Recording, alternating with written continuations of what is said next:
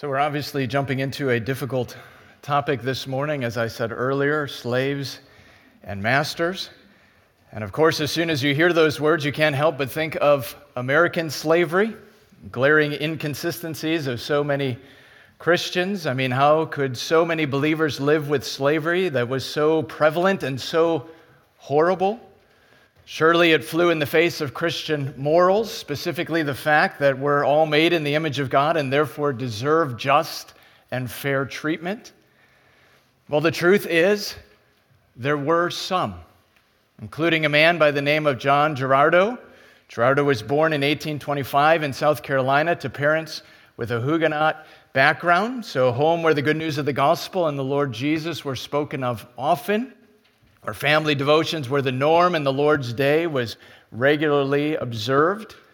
Now, it certainly wasn't a perfect home. I'm not arguing that it was a perfect home. The Girardeaus did have slaveries as John was growing up, like most homes in South Carolina.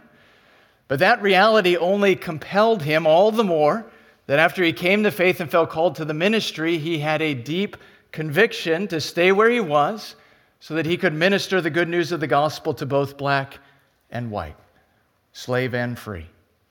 So he would regularly preach to the white congregation in the morning and the black congregation in the afternoon. He also systematically preached to slaves on surrounding plantations, often on porches or inside masters' homes, and never, ever insulted the intelligence of the slaves, but instead used the same order of service for both black and white gatherings and taught them all the same solid gospel hymns to sing.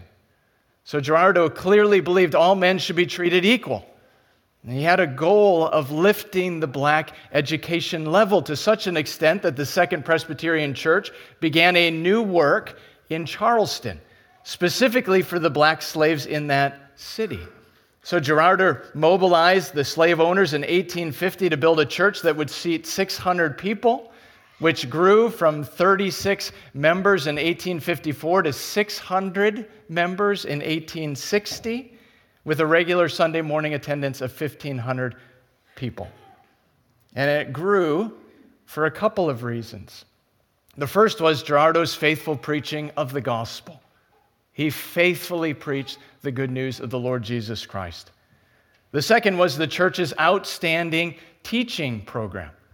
See, the striking thing about this church was their perseverance in teaching slaves, and not only reading and writing, but catechisms, scripture memory, psalms and hymns and spiritual songs, and of course, the Word of God. So by 1860, they outgrew that building and decided to build the biggest sanctuary in Charleston with a seating capacity of 2,500 people. And by conscious choice, the members named it Zion Church, with the back men of the congregation leading the charge in all that was done there, which was unheard of in that day. Now, why am I telling you this?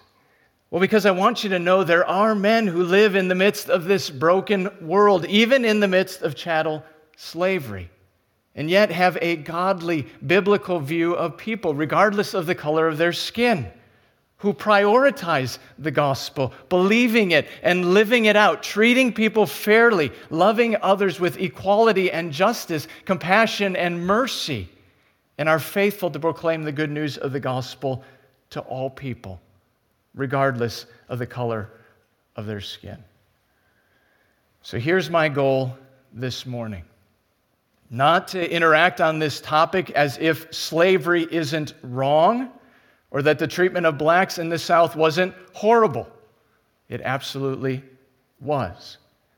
But to keep Paul's context in view and the gospel as primary, so that we as believers might live as broken people in the midst of a broken world with a biblical perspective, a godly attitude, and with righteous actions in all that we do treating people justly and fairly, loving them equally, and faithfully proclaiming the good news of the gospel to everyone. And before we read our passage, allow me to just put it in context. You can go ahead and open up to Ephesians. As you know, chapter 4, verse 1 marks the turning point in the book of Ephesians where Paul moves from theology to practice. So it's a pretty massive shift in the book from doctrine to duty or, or the indicative who we are in Christ to the imperative how we should live as believers in Christ. So Ephesians chapter 1 to 3 was all about this glorious explanation of how we've been blessed with every spiritual blessing in Christ, how we were dead in our trespasses and sins but now are alive together with Christ and how we've been brought near by the blood of the cross and united together, chapter 2, verse 15, into this one new man. And then chapters 4 to 6 are all about how we live that out. But specifically, if your Bibles are open, look at chapter 5, verse 15. Paul says, Look carefully then how you walk, not as unwise, but as wise, making the best use of the time. Why? He tells us, because the days are evil. Therefore, verse 18, be filled with the Holy Spirit. Verse 20, give thanks for everything to God the Father in the name of our Lord Jesus Christ. Then here's the jump off point for this entire section submitting to one another, how? Out of reverence to Christ. And there's three things. Verse 22 Wives, submit to your husbands. How? Out of reverence to Christ. Chapter 6, verse 1 Children, submit to your parents. How? Out of reverence to Christ. And now, chapter 6, verse 5 Slaves, submit to your masters. How? Out of reverence to Christ. So, Paul's dealing here with what theologians call the household codes, essentially, how our submission to Christ works itself out in our everyday relationships of life namely husbands and wives, children and parents, and slaves and masters. But it's all grounded on our relationship to the Lord Jesus Christ. So, first and foremost, how we're submitting to Him, His rule, His reign, His lordship in our lives, which empowers us to submit to every other earthly, lower, lesser authority, whether they're kind and merciful and godly or they're harsh, cruel, dictatorial, wicked, and ungodly. So, that clarification in and of itself is absolutely critical, even as we read our text this morning. So, if you would, grab my outline from your bulletins. Title of my sermon, as I said, Slaves and Masters. Three points this morning reality of slavery, regulation of slavery, implications of slavery. Follow along as I read chapter 6, verses 5 to 9. Paul says, Bondservants, obey your earthly masters with fear and trembling, with a sincere heart, as you would Christ. Not by the way of eye service as people pleasers, but as bondservants of Christ, doing the will of God from the heart, rendering service with a good will as to the Lord and not to man knowing that whatever good anyone does, this he will receive back from the Lord, whether he is a bondservant or is free. Masters, do the same to them, and stop your threatening, knowing that he who is both their master and yours is in heaven, and that there is no partiality with him. So, point number one the reality of slavery. Our goal here is to compare and contrast A, slavery in Paul's day, with B, slavery in American history, because those two are significantly different. So it's important for us to understand both the similarities and the differences so we don't unwittingly import modern ideas of American slavery into the biblical context. So let me start with some of the distinctives of Roman slavery. Number one, racial factors played no role in Paul's day. So, slavery in American colonies obviously involved taking black slaves by force from their African homes and shipping them as cargo, cruel and unusual punishment, to say the least, as testified by men like Equiano in his well known autobiography.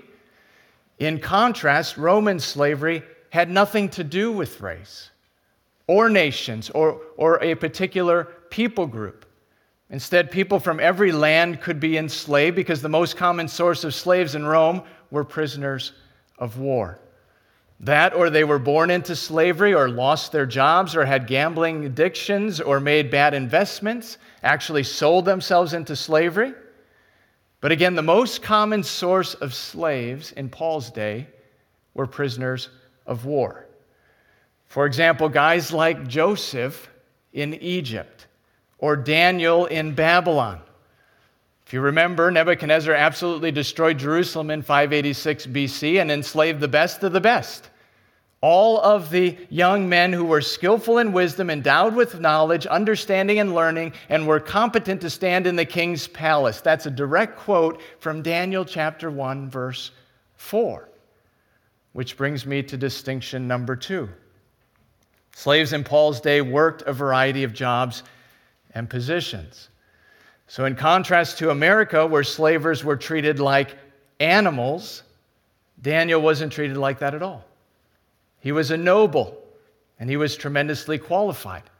So, in Paul's day, they weren't confined to a life of hard labor working for free to enrich their owners, but instead served as doctors and lawyers, teachers and accountants, managers and overseers, secretaries and sea captains.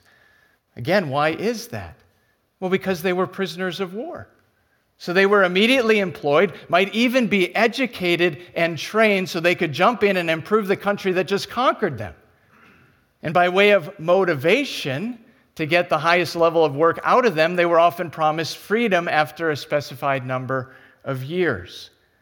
So, distinction number three most slaves in Paul's day expected to be freed sometime during their lifetime.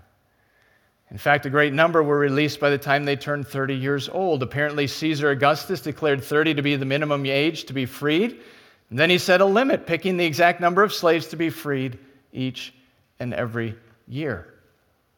By contrast, as you know, slaves in the American colonies had no hope of freedom. Which brings us to the last distinction, which I think highlights the radical difference between slavery in Paul's day and slavery in American history. Number four, Roman slaves often became Roman citizens with all the same rights and privileges, freedoms, and benefits as the rest of the people of Rome, without any residual racism or consequences. So, obviously, radical differences between slavery in Paul's day and slavery in American history. But before I move on, let me just highlight the similarities and acknowledge just how cruel and horrific wrong and wicked B, slavery in American history really was. It's really helpful for you to know that passages like Ephesians 6 5 to 9 were actually used by Christians in order to justify slavery, which was absolutely wrong and wicked and ungodly. And I believe that we as believers in our current context need to at least, at minimum, acknowledge that reality and recognize that's a very real part of American history. So, similarities.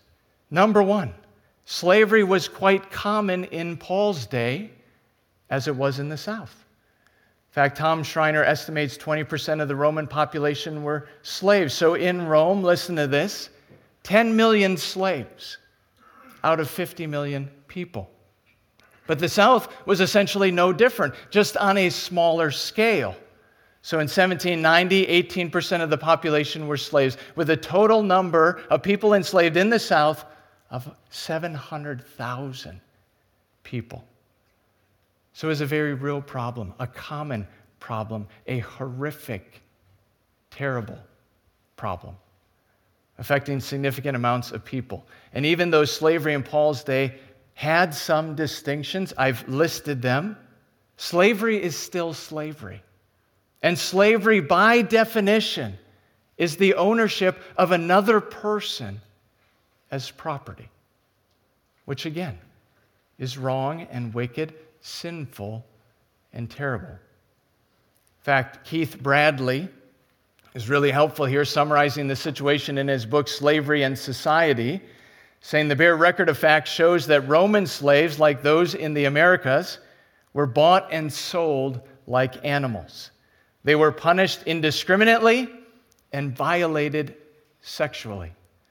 They were compelled to labor as their masters dictated and were allowed no legal existence, at least while slaves, and were goaded into compliance through intimidation. Ultimately, they were victims of exploitation.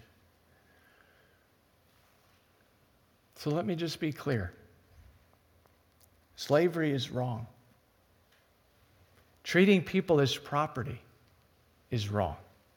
Racism is wrong. Violence is wrong. Murder, harsh treatment, injustice, beatings, rape, intimidation, and exploitation are all wrong. They're wicked and they're sinful. And the Bible doesn't encourage or condone any of that behavior. In fact, I would encourage you to write these passages down. Revelation 18:13 indicts Rome for its materialism and its licentiousness, including the practice of buying and selling human beings. And Paul condemns slavery outright in 1 Timothy 1:10, highlighting it in a list of sins including murder, sexual immorality, enslaving people, lying, cheating, stealing, and doing whatever else is contrary to sound doctrine. So, according to Paul, the kidnapping and selling of slaves is to be considered a heinous crime, contrary to the gospel. In addition, Paul tells those who are enslaved that if you're able to gain your freedom, you should absolutely do so. 1 Corinthians 7:21. But at the end of the day, there's something so much greater than a person's station in life, including being a slave or a master for that matter. Because a person's social status should not be prized or despised. And why is that? Because this broken world is ultimately passing away. So believers are commanded to rise above all of that and to look forward to the age to come to the new creation and our heavenly home where righteousness will ultimately reign and rule and reside for all eternity. Which is why the New Testament writers, including Paul, do not advocate for toppling the social system of their day, but instead regulating it. Similar, if you will, to divorce. I mean, Malachi 2:16 tells us that God hates divorce. And yet, we have Moses in the Old Testament regulating it. And Jesus and Paul in the New Testament giving exceptions, specifically infidelity and abandonment, in order to regulate it. But why is that? Well, because mankind is sinful. We're wicked. So the reality is, we live as broken people in a broken world. And therefore, sinful institutions like divorce, like slavery, are regulated for God's greater glory. So, as we move from number one, the reality of slavery, to number two, the regulation of slavery, I want to reread our passage. But this time, listen to how often Paul highlights the Lord Jesus and our relationship to Him, because what matters most is not one's social status or position, but one's relationship to God. More specifically, their relationship to the Lord Jesus Christ. So follow along listen to how many times he references the Lord Jesus. Bondservants, obey your earthly masters with fear and trembling, with a sincere heart, as you would Christ. Not by way of eye service as people pleasers, but as bondservants of Christ. Doing the will of God from the heart, rendering service with a good will as to the Lord and not to man knowing that whatever good anyone does, this he will receive back from the Lord, whether he is a bondservant or is free. Masters, do the same to them and stop your threatening, knowing that he who is both their master and yours is in heaven, and that there is no partiality with him. As you catch, the fact that the Lord Jesus is highlighted literally in every single verse. Look again. We're not going to miss this. Verse 5 Bondservants, obey your earthly masters. How? As you would Christ. Verse 6 Not by way of eye service as people pleasers, but how? as bondservants of Christ. Verse 7 rendering service with a good will. How? As to the Lord and not to man. Verse 8 knowing that whatever good anyone does, this he will receive back from who? From the Lord.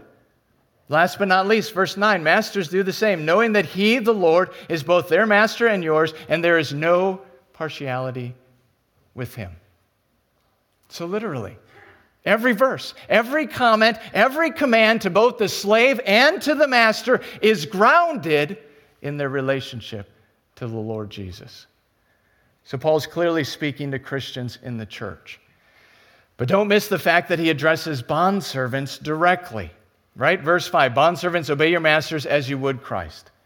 So Paul addresses the Christian slaves in this community as free moral agents capable of thinking for themselves, acting for themselves, making decisions for themselves, and taking full responsibility for their lives, which you need to understand was unheard of in Paul's day. So, given the context of Roman slavery, it's remarkable that Paul addresses slaves at all. But he does. Why? Because they're fully accepted members of the church. So back in Ephesians 2:15 when Paul says that he might create in himself one new man in place of the two, so making peace and might reconcile us both to God in one body through the cross, killing the hostility, he wasn't just talking about Jews and Gentiles, but by extension, by implication, all kinds of people. In fact, that's why Paul says in Galatians 3:28, there is neither Jew nor Greek, slave nor free, male nor female, for we are all one in Christ Jesus. And yet, it's not surprising at all that Paul calls these slaves to obey their masters. That would have been totally expected. Obedience was a given. But what is surprising is that he speaks directly to both the manner and the motivation for doing so. So, at least three things he highlights under number one the manner of obeying, starting with fear and trembling. Verse 5 Bondservants, obey your earthly masters with fear and trembling, with a sincere heart as you would Christ. Now, what's incredible here is that's the same language we hear all over the Old Testament. God causing there to be fear and trembling on nations, specifically in response to the people of God. But we're all supposed to have that orientation to God, aren't we? I mean, just think about Psalm 2. Now, therefore, O kings, be wise and be warned, serve the Lord. How should you serve the Lord? With fear and trembling. Or how about Philippians chapter 2, where Paul commands us to work out our salvation? How are we supposed to work out our salvation? With fear and trembling. But now Paul's applying that same language to how slaves are supposed to obey their masters with fear and trembling, which makes total sense just as soon as you recognize every earthly authority has been placed over us by a sovereign God, by a greater authority. So to be disrespectful, disregarding, or disingenuous, obey your masters with a sincere heart would be wrong. Why? Because you're ultimately serving the Lord Jesus Christ. Which brings us to be without people pleasing. Verse 6 says, Not by way of eye service as people pleasers, but as bondservants of Christ. So slaves are not called and commanded to serve their masters simply to make a good impression, simply to, to look good on the outside, but should serve with pure motives, as he just said, with a sincere heart. So people pleasing is wrong and is wicked. And Paul wants these Christian slaves to know he repudiates any form of service that is motivated simply by appearance, simply to make yourself look good. So, how you behave when the master turns his back is just as important as the way you behave when he's front and center and present. So, superficial service is what he's talking about when he says be by way of eye service as people pleasers. Because believers have a higher calling than that, don't they? Notice how Paul says, verse 6 but as bondservants of Christ. So, believing slaves should be motivated to serve their human masters, knowing they're ultimately serving the Lord Jesus Christ. That is, if you will, they're ultimately slaves of Christ. So they belong to someone who has far greater authority and deserves far more honor and respect and loyalty and allegiance than any earthly slave owner. As slaves of Christ, they serve someone whom God has exalted, we've heard in Ephesians, far above all rule and authority and power and dominion, and above every name that is named, not only in this age, but also in the one to come. So these slaves belong and serve ultimately the greatest master of all. And their status needs to be should be, has to be derived from ultimately belonging to Him and to Him alone, not their human masters. So obey with fear and trembling, obey without people pleasing, and now see, obey with an orientation towards God which is just another way of saying what he's been saying the whole time. Verse 7 rendering service with a good will as to the Lord and not to man. So ultimately, serve with a great attitude. Why? Because you're serving the Lord your God, which is why it doesn't ultimately matter if you have a fair slave owner or a wicked slave owner. A master who encourages you, educates you, trains you, and promises you freedom just as soon as you turn 30 or is absolutely horrible. Now, please don't misunderstand me. I'm not minimizing the differences between those two experiences. They're obviously radically different. But Paul's saying to serve the Lord your God with all your heart, mind, soul, and strength for the believing slave means you serve your earthly master with a pure heart, a good conscience, and a sincere faith regardless of how hard that might be or what kind of owner you might have.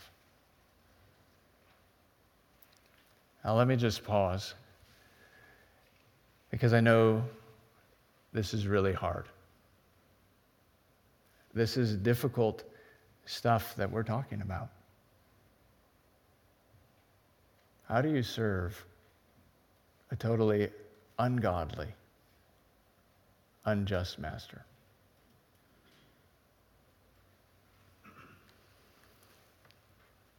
How do you be married to an ungodly, unjust man?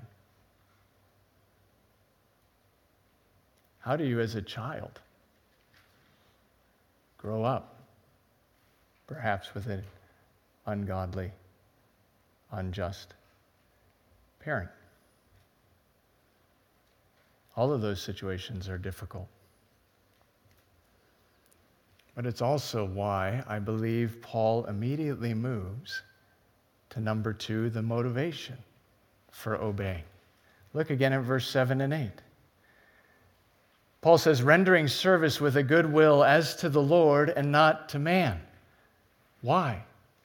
What's the motivation? Because you know that whatever good anyone does, this he will receive back from the Lord. And notice that's true whether you're a bond servant or a free person in the Lord. So the motivation is that every single one of us live before the all seeing eye of God. And it's all part of God's good plan of redemption. That we were dead in our trespasses and sins, but now we are alive together with Christ and we're redeemed specifically to be zealous for good works. We are his workmanship, created in Christ Jesus for good works, which God prepared beforehand so that we should walk in them. So, Paul specifically wants these dear Christian slaves to know their good works will be noticed. Every single one of them by their loving heavenly master who truly cares for them and promises to reward them accordingly. Now just think about how encouraging that is. To know that, that God sees absolutely everything. Especially when you're in a situation like this, especially when you're serving somebody who is ungodly. And yet you are faithfully obeying with fear and trembling, without people pleasing, and with the right orientation towards God. Maybe even obeying your earthly master with all dignity and respect, even enduring sorrows while suffering unjustly. In fact, do you know, if you think Ephesians 6 is hard, you should read 1 Peter. Read 1 Peter chapter 2 and 3. 1 Peter chapter 2, verse 18 says, Slaves, be subject to your masters with all respect, not only to the good and gentle, but also to the unjust. Why? For this finds favor with God. When mindful of God, one endures sorrows while suffering unjustly. And why is that? Ultimately, Peter tells us, verse 21, because you're following in Christ's footsteps, who committed no sin, nor was any deceit found in his mouth. And while being reviled, he did not revile in return. While suffering, he uttered no threats, but kept entrusting himself to God who judges righteously. So the motivation is that surely the God of all the earth will do what is right. So entrust yourself to Him because He sees all things and He always judges justly. So, what does that mean, practically speaking? It means keep your eyes fixed on eternity knowing that even though you're facing the most difficult of days, thankless tasks, hardships, beatings, and things too terrible to even speak of, God sees it all. And God promises a future reward that has been better than anything you ever could imagine on this earth right 2 corinthians 4.17 for this momentary light affliction is preparing you for an eternal weight of glory that is beyond all comparison. That doesn't minimize this momentary light affliction. This is horrible. This is wrong. This is wicked. This is sinful. You don't have to minimize that. To acknowledge that it is preparing you for an eternal weight of glory that is beyond all comparison. Which brings us to be the duty of masters. And can you believe Paul essentially says the exact same thing to these guys? Which is incredible if you can hear it through the lens of their context. Because he says, verse 9, Masters, do the same to them. Do the same to who? Masters, do the same to your bondservants, your slaves. So, masters, treat your slaves in the same way I'm calling them to treat you. Lead them with fear and trembling. Respond to them, not by way of eye service or as people pleasers trying to impress your other master friends, but by doing the will of the Lord. So, treating your slaves as people made in the image of God who are your fellow heirs with Christ. And the only specific manner of leading that is highlighted, notice verse 9. You might be like, where are you getting all that from? Look at verse 9. He tells them, stop your threatening which is incredible. I, I, I, don't know. I could summarize all that a master would do as threatening. And he says, Stop it. Stop your threatening, which means that Christian slave owners should live radically different than the world around them.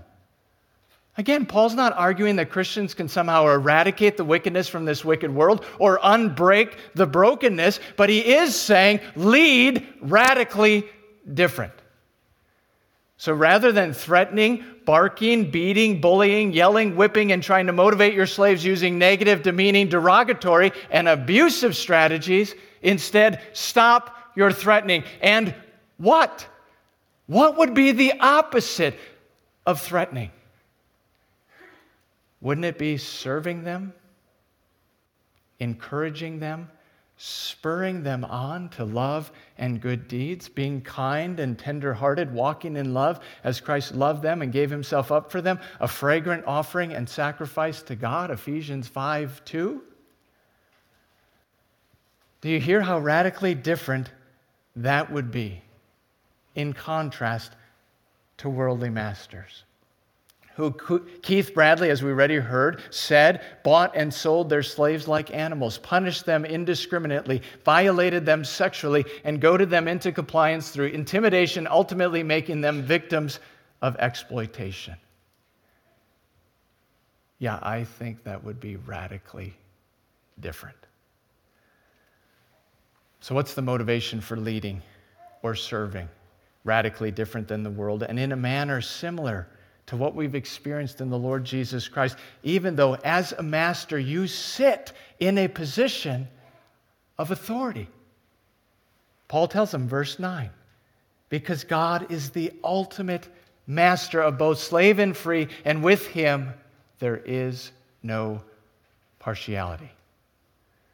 So, again, a person's social status should not be prized or despised because this present broken world is ultimately passing away.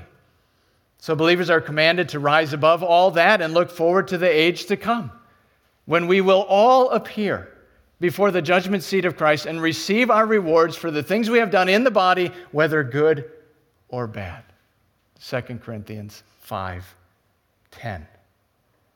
So the motivation is that surely the God of all the earth will do what is right in the end. Which, by the way, makes me think of Paul's letter to Philemon. If you're not familiar, Philemon is the master of a slave by the name of Onesimus. And Paul's writing to advise Philemon on the situation because he's decided to send Onesimus back to Philemon. So it appears Onesimus is a runaway slave. somehow got connected with Paul, heard the gospel, came to faith in the Lord Jesus. But in Paul's letter, he doesn't focus on their respective stations in life. He doesn't focus on the reality that this is a master and a slave and asks Philemon to liberate Onesimus. Instead, if you read it, Paul focuses on their relationship in Christ. And he appeals to a higher relationship altogether, if you will, their eternal relationship, and exhorts them to live as Christians knowing their good works. Every single one of them will be known by their heavenly Father who cares for them deeply, promises to reward them individually, both slave and master, according to their actions, whether good or evil. So Paul says, verse 16 Philemon, receive Onesimus back, no longer as a bondservant, no longer as a slave, but as so much more than that, as your beloved brother in Christ. Now, do you see how there's something so much greater than a person's station in life, including being a slave or a master? Because a person's social status should not be prized or despised because this present broken world is ultimately passing away. So believers are commanded to rise above that and look forward to the age to come, to the, to the new creation, to the heavenly city where righteousness will rule and reign and reside for all eternity. And we look forward to that because it's ultimately the Lord our God whom we serve. But what do we do with all of that as we move to number three, the implications of slavery? Another way to ask the same question is how is any of this helpful in our current culture? I mean, last time I looked, slavery isn't an acceptable social structure. But there obviously is a remnant of the evil still lingering in our culture. In fact, it seems to come up on a daily basis all over the media and in everything we read, primarily because of the racial crimes, the racial tensions that are happening seems like on a daily basis. But how exactly does this passage help with any of that? Well, the first thing I would say is we have to have a, a right orientation to justice. Now, the phrase we hear all the time, especially in the media, is social justice. But I would ask what justice isn't social? Because God designed us to live in community, as we've seen so clearly over the course of this past year with the worldwide pandemic. My point is that all injustice affects all people. As one author, Thaddeus Williams, says, talking about injustice that isn't social is like talking about water that isn't wet or a square without right angles. Because the Bible is crystal clear, God doesn't just suggest justice, He commands that we do justice. Then he quotes appropriately Micah 6 8. What does the Lord require of us but to do justice, love kindness, and to walk humbly with our God? So, justice is the clarion call of all of Scripture, and those who plug their ears to it are simply not living according to the Word of God. But what exactly is justice? That's the question. You know, Jesus launched his public ministry declaring his mission to proclaim good news to the poor, recovering sight to the blind, and setting at liberty those who are being oppressed, and to proclaim the year of the Lord's favor. Luke 4 18 and 19. But Jesus obviously didn't seek justice at the level of headlines. So when he encountered a group of protesters over what they saw as a gross injustice of Sabbath day violations, he didn't just agree with them and apologize for what he was doing. No. Instead, he called out their unwarranted moral outrage and tried to set them straight. Again, my point is we have to be careful. We have to be discerning when it comes to justice. That's why Paul prayed that our love may abound more and more with all knowledge and all discernment, and to take every thought captive to Christ, which includes the way we think about justice. So, what exactly is the right response to injustice? Well, it has to start with God. And it has to start with the Word of God and what He declares to be just, which has to start with all people being created in His image. That's a given. That's how He created us, male and female. We're, we're created equally before the Lord our God. Justice has to start with God, it has to start with the Word of God. It has to include treating all people equally with justice and mercy, compassion and kindness, regardless of sex or the color of their skin or age for that matter. And abolishing human trafficking, investing in ways to help the poor, the troubled, the destitute, supporting orphanages, housing the homeless, and absolutely has to include protecting the unborn. Just to name a few. But does that mean that our church should immediately take up every single one of those causes? No. I don't believe so. Instead, the church collectively is called to faithfully proclaim the gospel.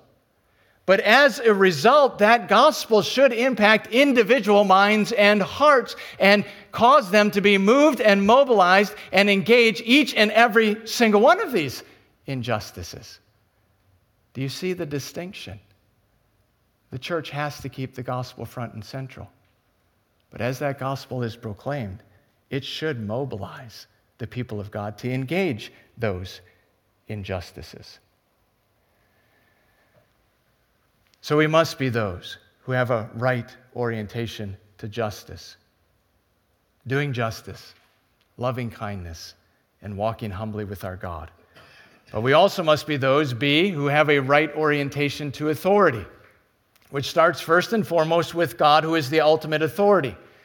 So if you're not right with the ultimate authority, haven't submitted to his authority, to God's authority, then how could you ever submit to any other earthly authority, especially if it's unjust? So let me just say if you've not yet believed in the Lord Jesus Christ, repented of your sin, and put your faith in his finished work on the cross, truly submitting to His rule, His reign, His lordship in your life, which actually empowers you to submit to every other earthly authority, whether kind and merciful or harsh and cruel. That's where you have to start this morning. Submitting to God's authority is absolutely foundational to having a right orientation to every other kind of earthly authority. In addition, I totally recognize that none of us is actually enslaved. So I'm not suggesting that we should think about our jobs like that. But by way of implication, we should do our work and serve our employers and respond to our bosses as unto the Lord. Because Paul grounds all that he says here in the fact that we as believers have a new identity in Christ. So, in a very profound way, we are servants of the Lord Jesus. So, according to these verses, number one, what's the right manner in which we should be living? Especially as we think about the different authorities in our life. Well, according to Paul, we should treat our bosses and our managers, teachers, supervisors, and coaches with honor and respect so there should be a reverence for people in authority, whether they deserve it or not. And we should always do our work with a pure heart and a good attitude and a sincere faith. So we're not just performing when people are watching in order to be impressive. Instead, we're doing what is right, good, and godly all the time and giving God's will our top priority both in life and at work. And we absolutely need to stand up, obviously, for the oppressed especially when we're in a position to do so and we see injustice taking place. And why is that? Why do we need to engage that situation? Because we're ultimately serving the Lord our God. Number two, what's the right motivation for living like this? Well, it's recognizing that at the end of the age, we're all going to stand before the judgment seat of Christ. And what's so absolutely encouraging, and I would suggest terrifying all at the same time, is that God sees all that we do.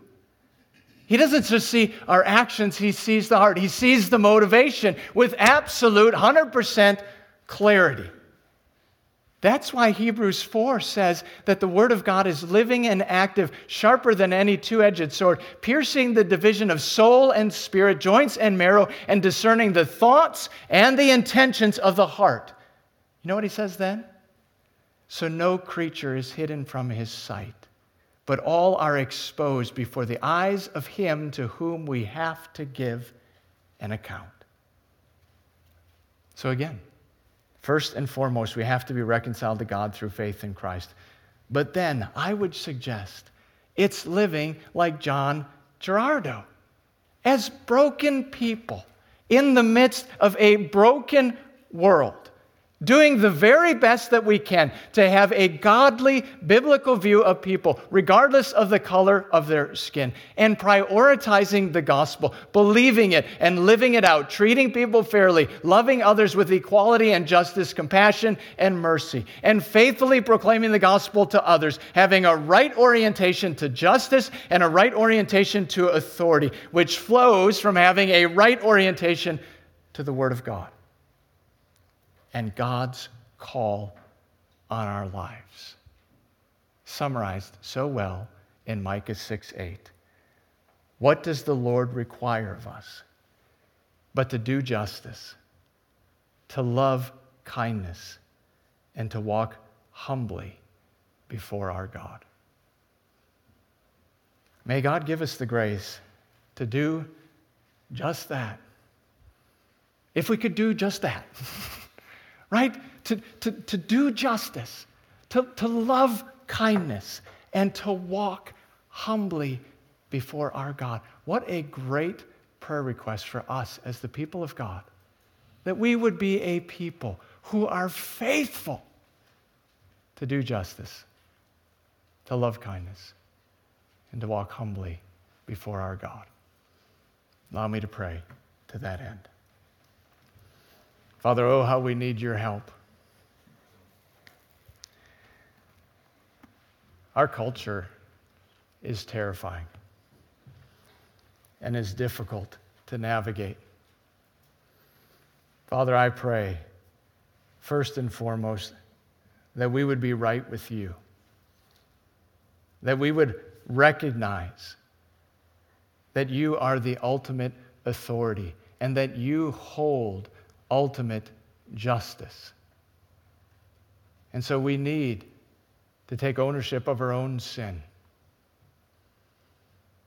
to repent, to believe, to trust in the Lord Jesus Christ. And then, Father, you're so gracious to give us your Spirit. So we pray that we would be those who do justice, who love kindness. And, oh Lord, I pray that you would help us to be those who walk humbly before the Lord our God. That we would be respectful, kind, and honoring to people who are different than us. That we would be like the Lord our God, that we would not show partiality. That we would be merciful. That we would be compassionate. That we would be steadfast in our love for others. Father, that's a work that only you can do. And we pray that you would do it for our good and for your eternal glory. We pray. In Jesus' name, amen.